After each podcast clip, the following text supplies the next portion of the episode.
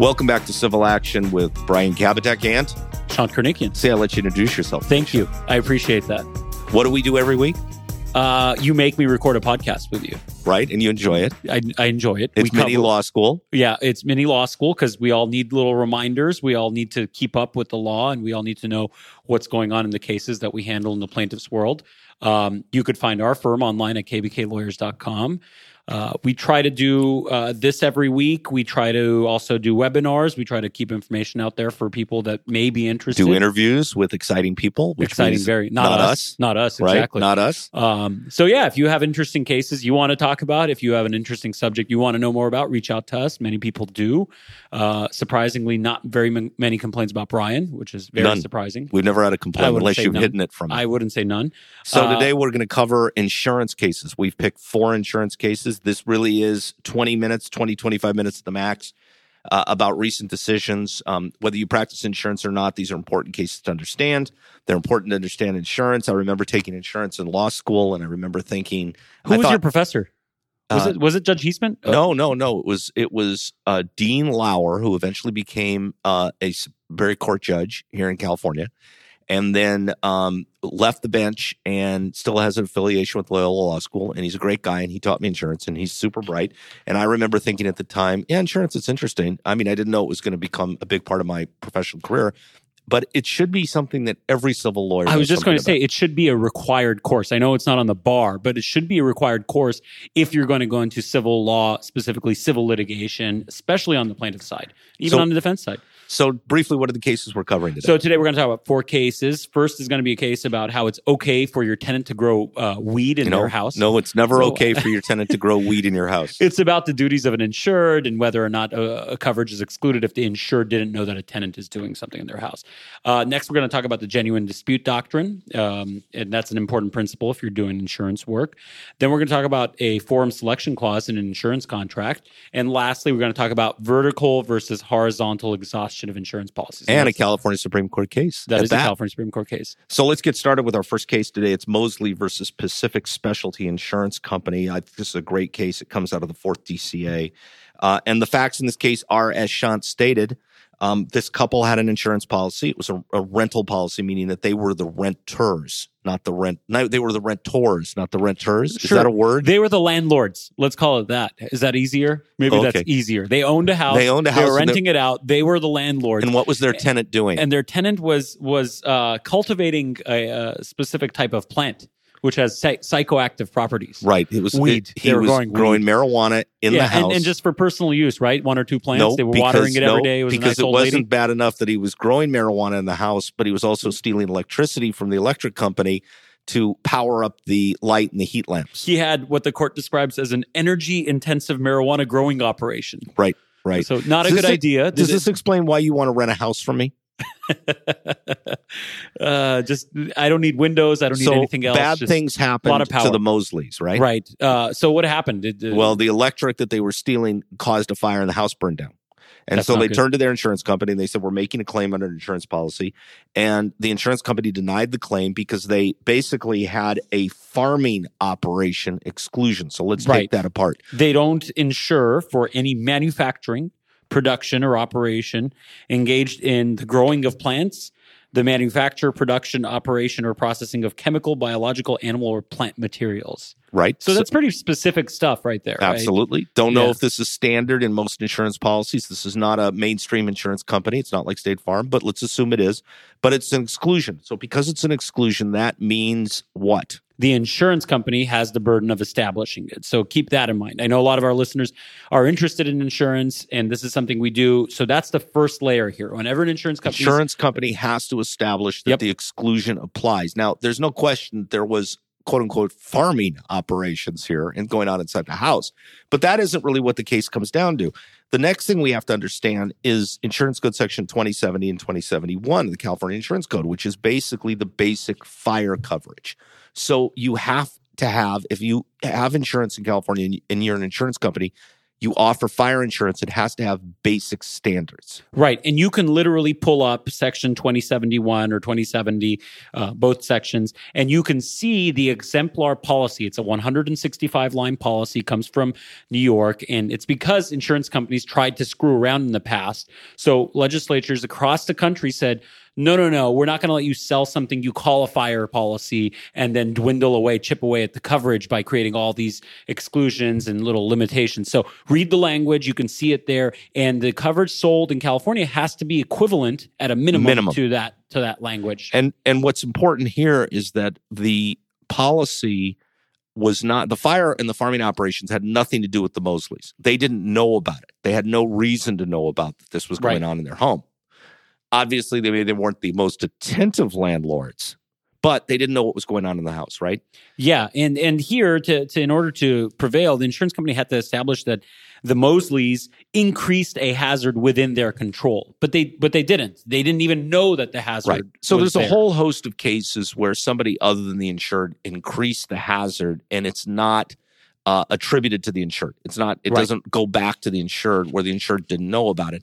And of course, that makes perfect sense because let's imagine this hypothetical for a second. If you had a policy that was issued and it was a fire policy and the fire policy said, we don't cover any arson caused by a third party. Well, that would completely obliterate the purpose of fire insurance. That's right? not giving you fire coverage exactly. And and that's effectively Exactly. what happened here is that they were trying to say that something that had nothing to do with the policyholder is being attributed to the policyholder and causing Right. and causing but it would be different if it said uh, we don't cover fire caused by you, uh, where you increase the risk, and and you were growing weed in your in your garage. much You to know, your that- chagrin. You've now Right. found that out. You've Right. learned that, and Right. so it really it's really going to affect things. But um, What's the other? There's another distinction that they draw that if if a wife had taken out the policy, wife that lives with the husband, and the husband was the one growing it, but the husband's not an insured under the policy, they'll be different because the insured there would presumably know. right, That's why I tell my wife, there's don't, actually don't go in the garage. There's actually Don't go in the there's garage. actually a case on point right. that says exactly Yeah, yeah. that.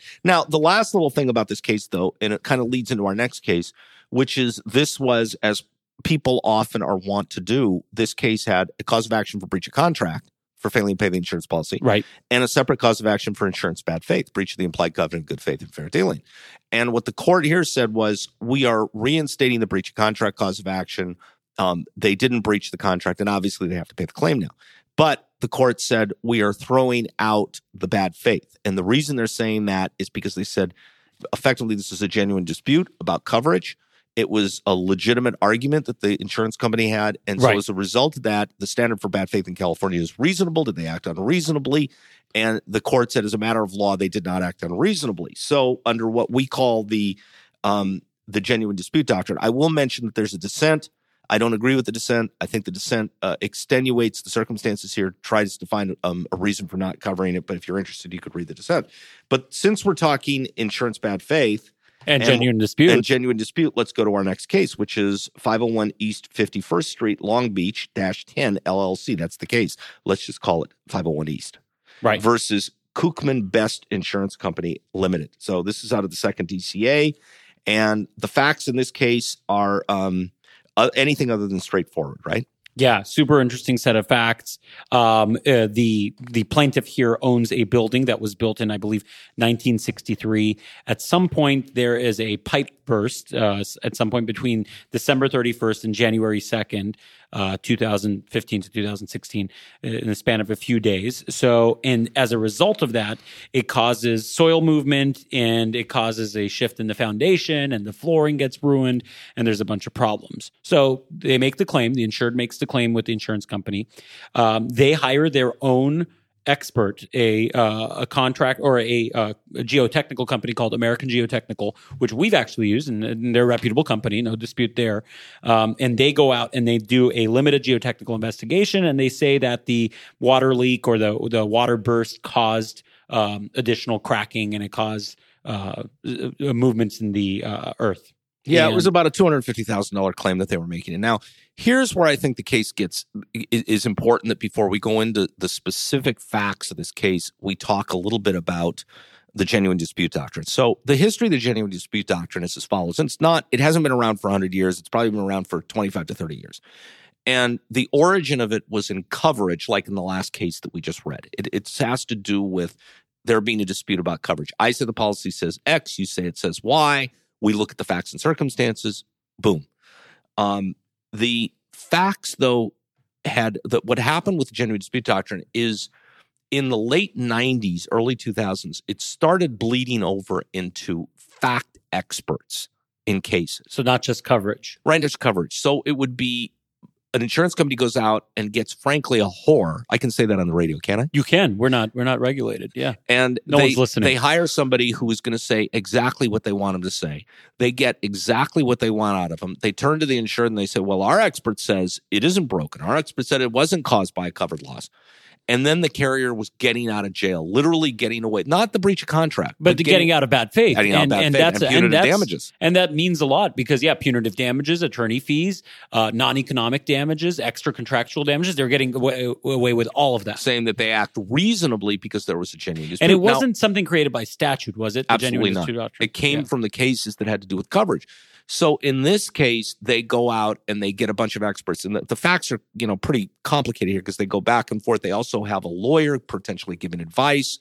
Um, and what happened though with the genuine dispute doctrine in the last twenty years is it became very disfavored because we're able to show that the experts are just captive experts that they just have nothing but a stream of business from the insurance industry specific generally and this particular insurance company and here i looked at the names in the case and i said well these are kind of you know company store um, uh, experts that they went Right. and got So they go the uh, the insurance company in response goes, okay, well, thank you for your claim. We're going to go out and hire our own experts. So they go out and hire JS Held, who I think we can say with confidence is uh, is another horror company. well let's just say alleged Yeah. let's just say alleged whore Many say many say bad things about them, and uh, but many somebody say that, they're we've routinely seen hired by insurance companies absolutely to represent their interests who come back and say the first time around they come back and say, well, maybe the water water supply line did actually cause some problem. It exacerbated it. It's hard to tell whether or not it was pre-existing or how much of it was pre-existing.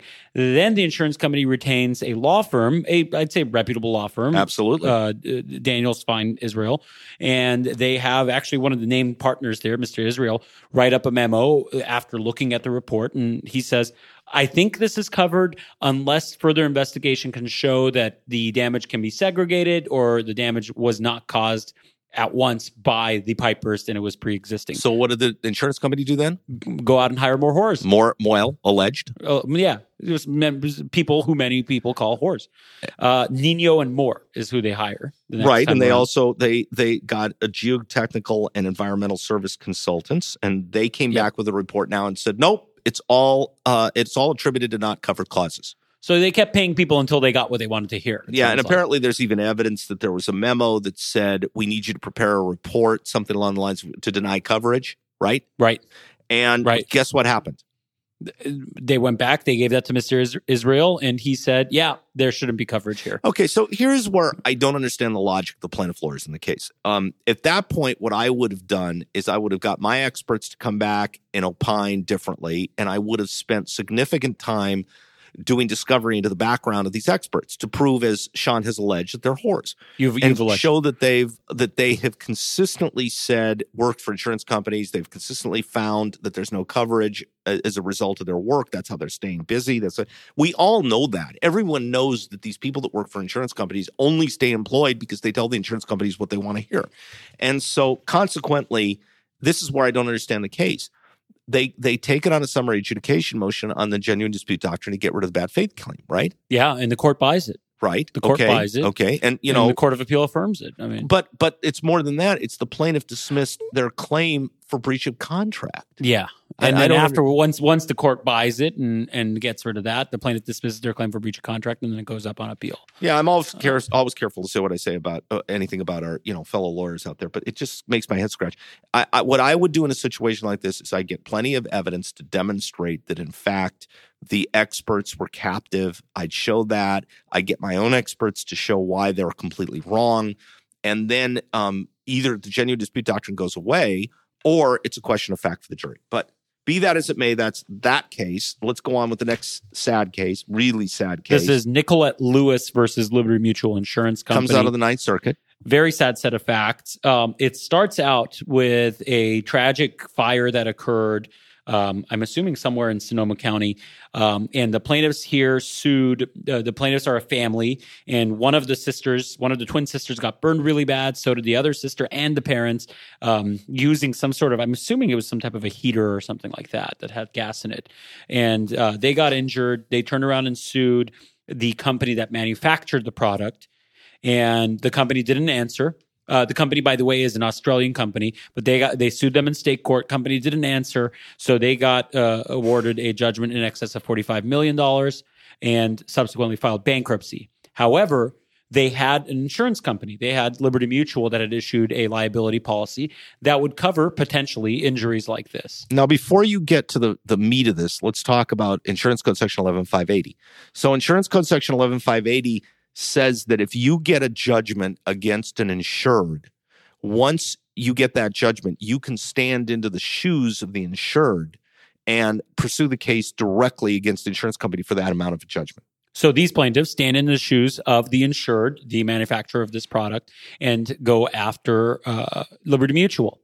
And th- there's another insured code section that we got to look into. It's 678.1D, uh, which says that if an insurer doesn't give uh, 60 days notice of a material change in a policy, then the original policy, the previous policy, continues for 60 more days. And Super why is that important? here? Because because there was one Liberty Mutual policy in effect that provided coverage for this type of injury.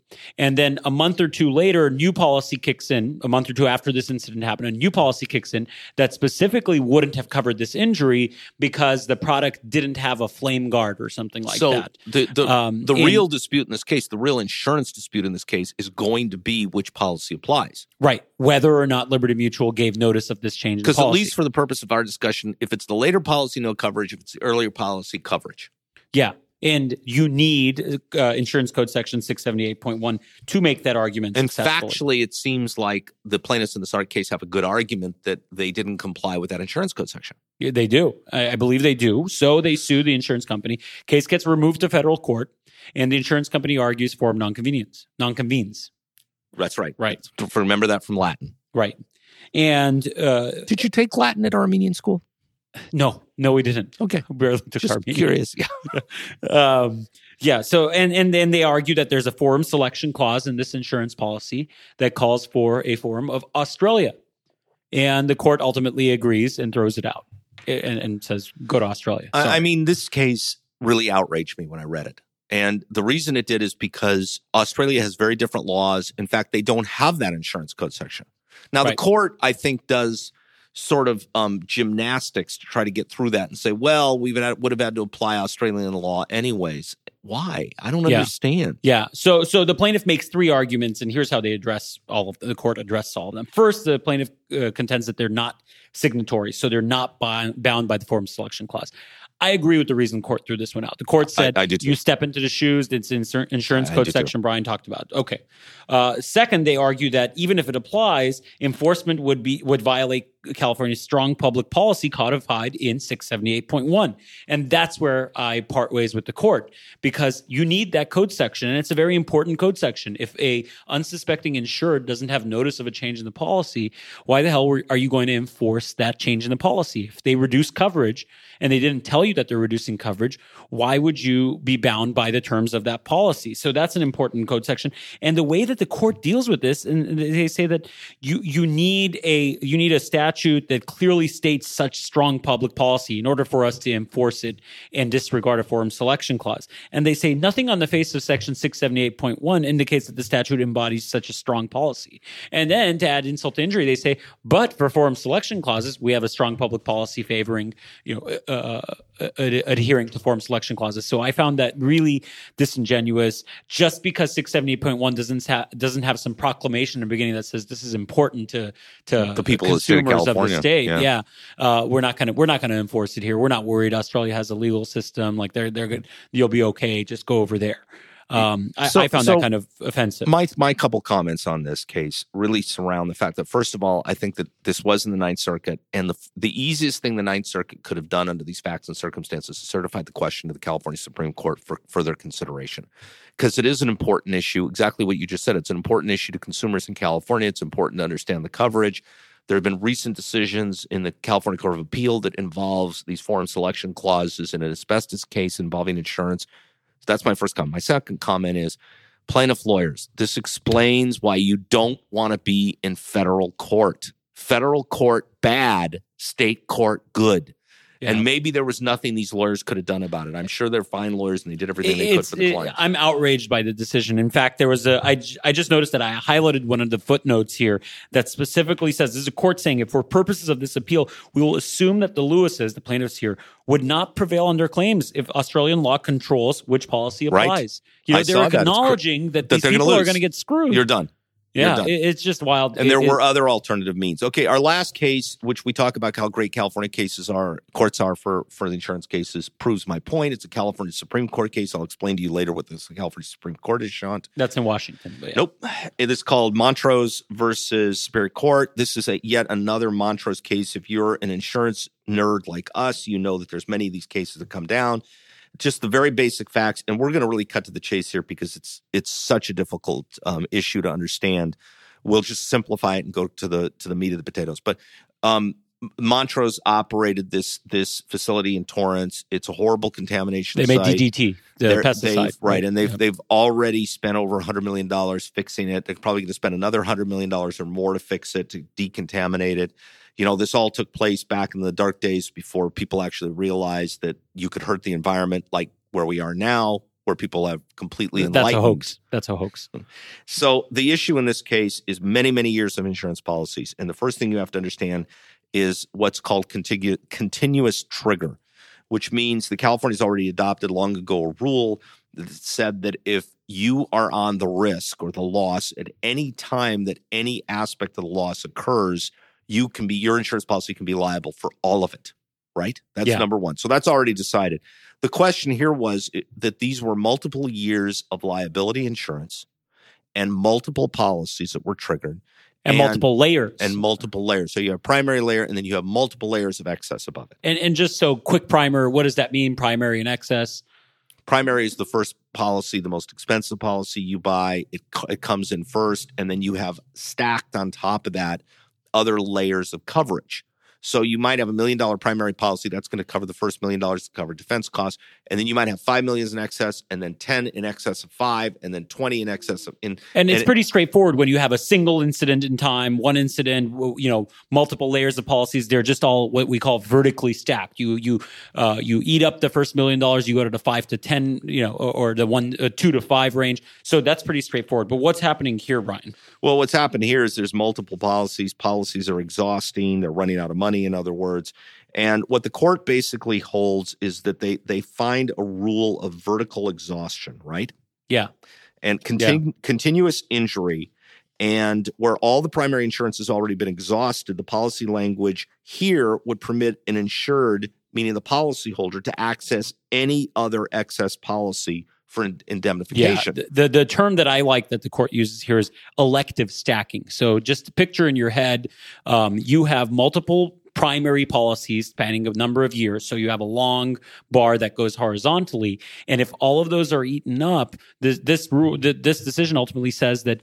You can go up to any of the other ones that are stacked on top of that first layer. You can choose which year to go to. Now that doesn't, and the insurance company was arguing the opposite. The insurance company was saying you need to exhaust everything within that year, all of the lower ones within that year in order to go up. Right. And they focused on the language in these policies that, that use the word other insurance, that there's other insurance available, other insurance. And so they said because it's not defined, you can go and get any other insurance to, to cover this. You don't Right. have to go horizontal, you can go vertical. Right. you don't have vertical. to. You don't have to Stay in the exhaust that entire hor- horizontal bar. You can go up as long as you, you've used it for for that year. You can electively stack however you want. And but but there isn't you know no recourse for the insurance company. They're not Right. getting totally screwed here. They can then turn around to another insurance company on that same level and or or on the lower level that has not been exhausted and try to indemnify from them. Right. That's right. And Yeah. and what's important here is the policy the case focuses on the policy holder. And it focuses on the rights of the policy holder. And what the court ultimately says is look, insurers, you may have rights against each other. Go for it. Have at it. But in the process, don't screw the insured. I don't think Right. they use those exact words.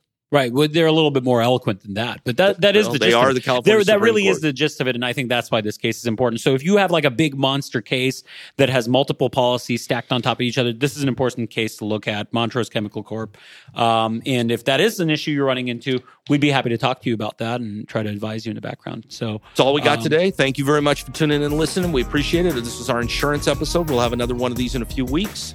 Sean, where can they find us and how can they complain about you? they can find us here in downtown. They could come straight into the office and they can march right into. No, they can find us online at kbklawyers.com, and you can find us on uh, most social media platforms, and you can find a podcast on iTunes and Spotify. So subscribe to us, rate us, send us your comments and complaints, and uh, thanks for tuning in.